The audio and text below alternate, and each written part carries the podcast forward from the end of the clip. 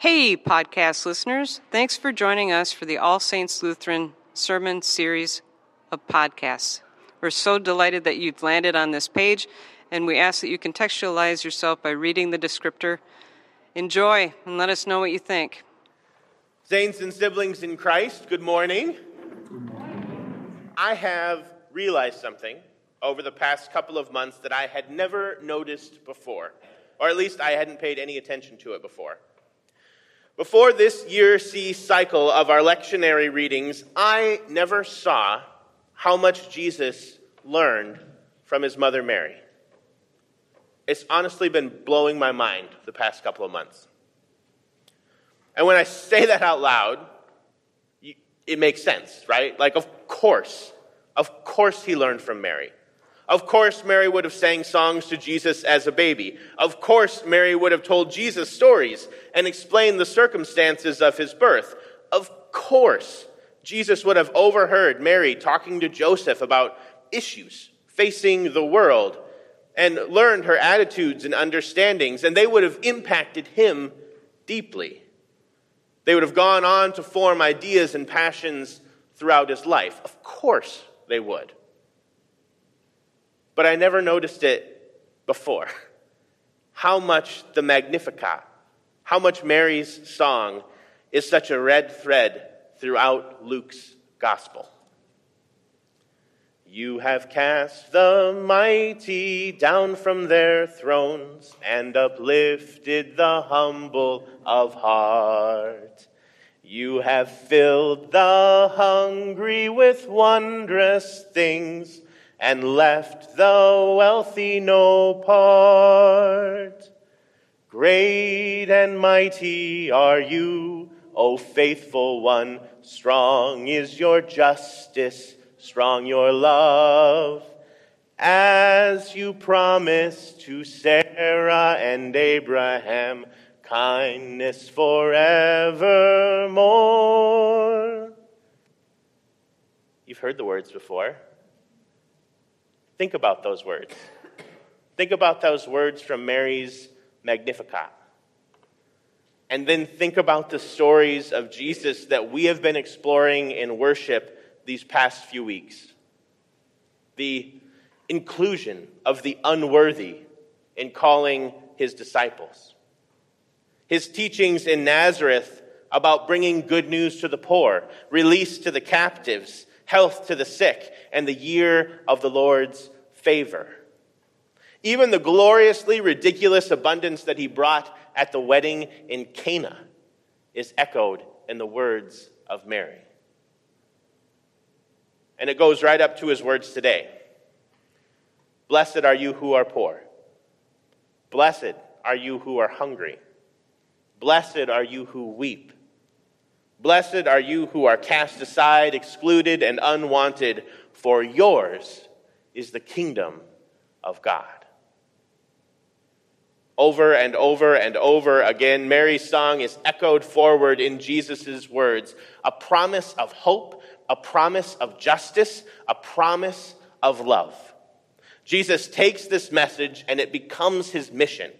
He uses those words to bless and bless and bless and bless the multitudes. He uses them to challenge the status quo and to work to right side up the world.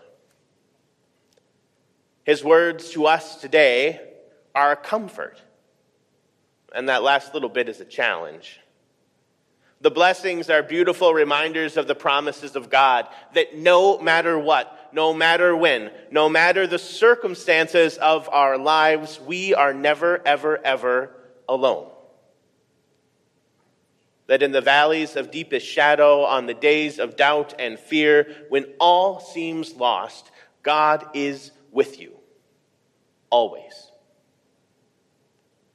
And the woes are a demand that we be a blessing to others. A story for you. How many of you know the name Dorothy Day? Oh, wow, like a lot of you, like most of you. All right, awesome.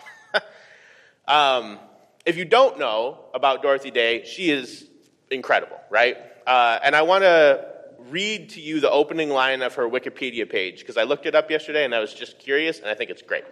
Okay? Dorothy Day, born 1897, died 1980, was an American journalist, social activist, and anarchist who, after a bohemian youth, became a Catholic without abandoning her social and anarchist activism. She was perhaps the best known political radical among American Catholics and, I would argue, among American Christians still to this day. That is an opening line, all right? Like, that is a cool opening line in a Wikipedia article. I would love for the opening line in a Wikipedia article about me to be that awesome. I don't feel like I need a Wikipedia article, and I would rather nobody started one, but that is a cool opening line. I first encountered Dorothy Day in my undergraduate work, where I learned about her Catholic worker movement and social activism. She dedicated her life to helping those who were in need, to being with those who were on the outskirts of society, those experiencing homelessness and hunger, those who were excluded and passed over.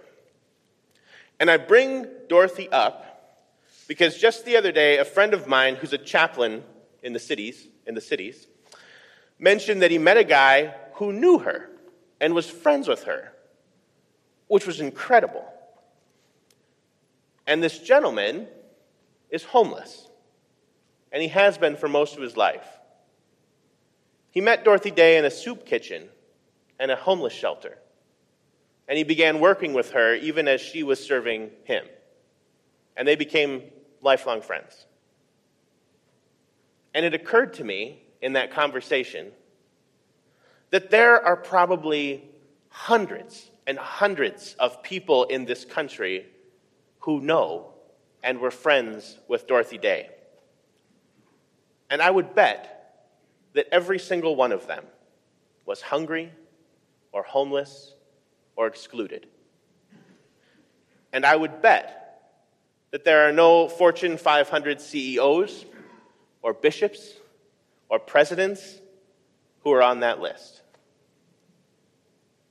Dorothy is one of the most famous and influential people in the history of American Christianity, and her best friends in the world probably don't look like you and me.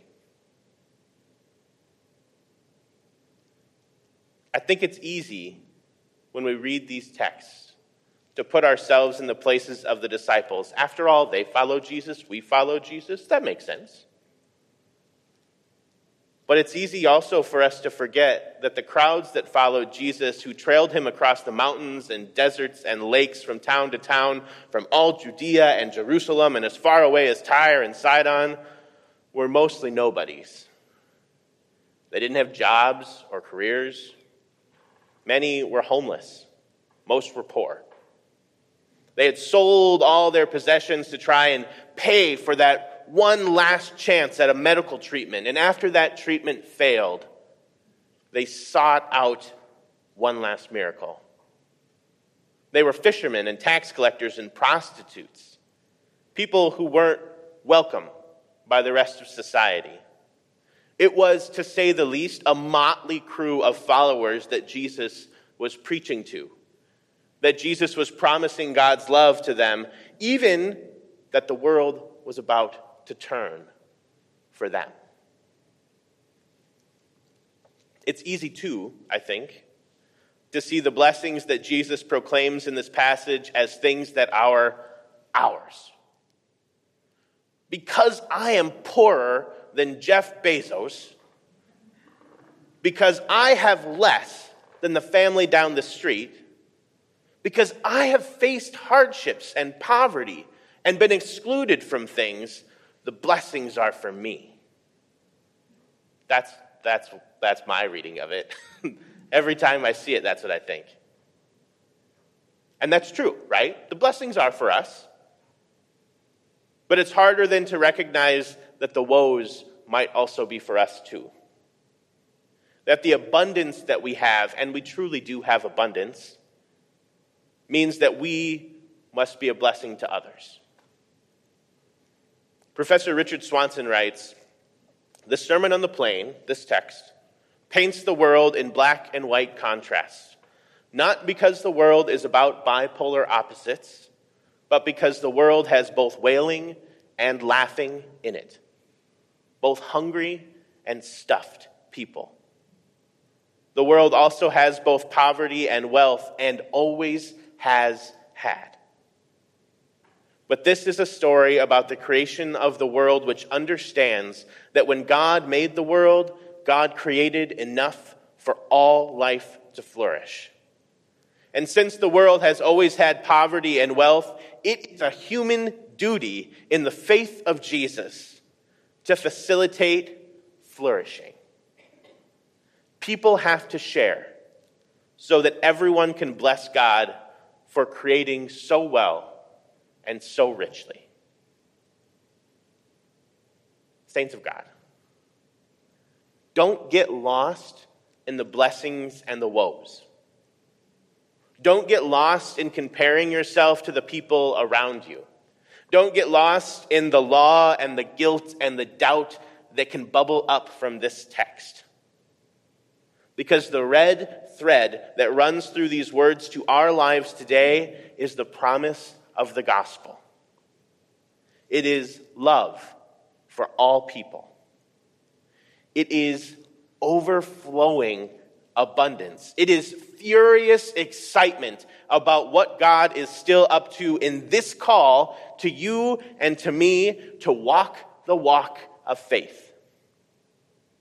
Christ is our example to bless as we have been blessed. And that is good news. Good news for which we can all say, Thanks be to God.